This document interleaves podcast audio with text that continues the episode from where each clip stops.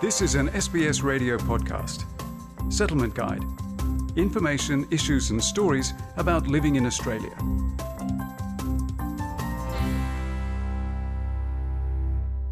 Selecting a high school can be unexpectedly stressful for both parents and children. By keeping a few key things in mind, families can make their way through the maze of information to find what best suits their child and their circumstances. When it's time to select an Australian secondary or high school, the choices can be overwhelming.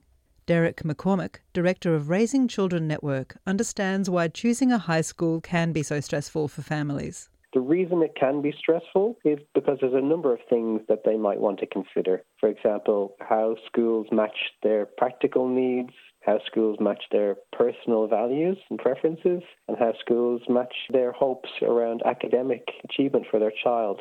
Finding information that is presented in a digestible way can also be challenging, says Ross White, General Manager of Good Education. There is a huge amount of information that mums and dads can potentially find themselves wading through in order to distinguish one school from the next. And the challenge with that information, it is really dense and really complicated. So when we're talking about academic results or NAPLAN data, even enrolment numbers, that can be far more complex than the basic names suggest. And the other challenge with all that information is it's typically presented in different ways on different platforms.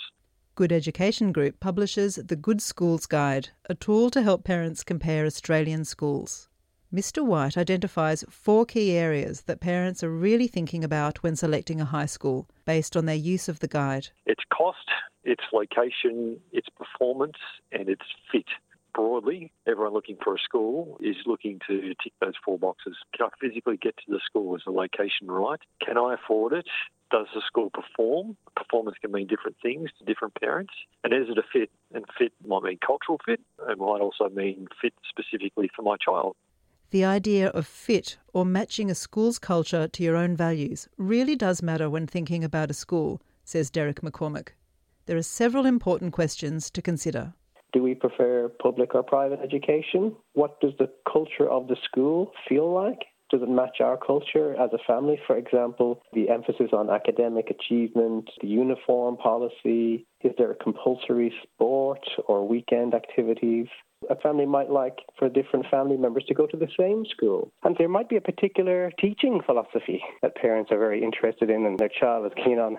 Parents may want to consider religious education and whether that matters to them. The preferences of the child may also influence your decision. One important factor, of course, is children might have interests, extracurricular activities, or most importantly, friends and connections that mean that they would like to go to a particular school. And that's one of the things that parents would really have to consider listening to and talking with their child about those things that matter to their child. Australian secondary schools generally fall into three sectors government, Catholic, and independent. Many families choose to send their child to the local government high school. A quick online search will identify the government school in your enrolment zone. This is the area surrounding a school, says Mr. McCormack. So, based on where you're living, your child might be eligible for a particular school in that zone. But if you're interested in a school outside that zone, it is worth contacting the school and finding out what's possible.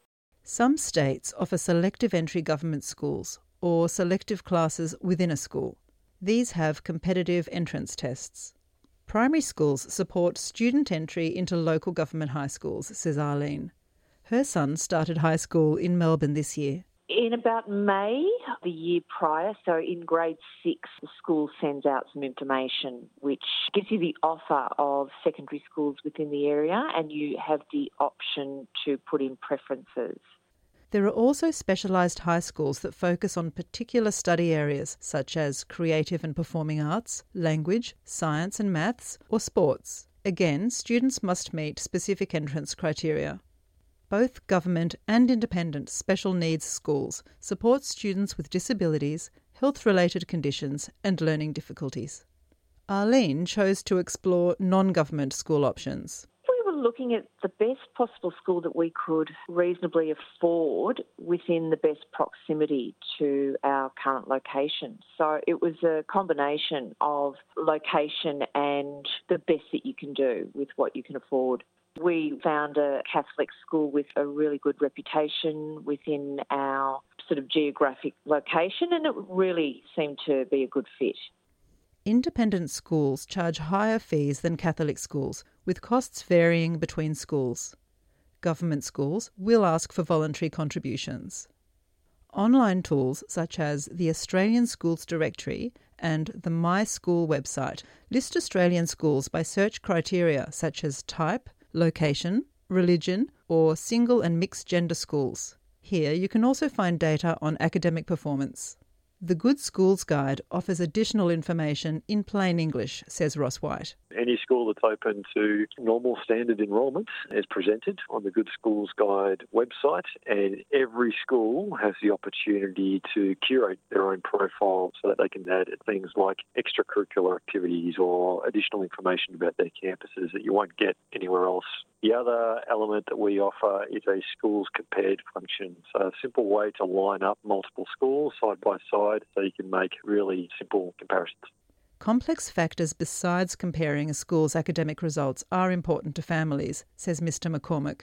For example, what kind of arts program it offers, what kind of focus there is on sport, what kind of extracurricular activities are offered by the school. And then going back to values and culture, a parent might realize that a school has a particular culture about it in terms of how students express themselves and what they can connect with. And it seems to fit nicely with their child. So those other factors might come into play if the school has, let's say, a lower academic performance.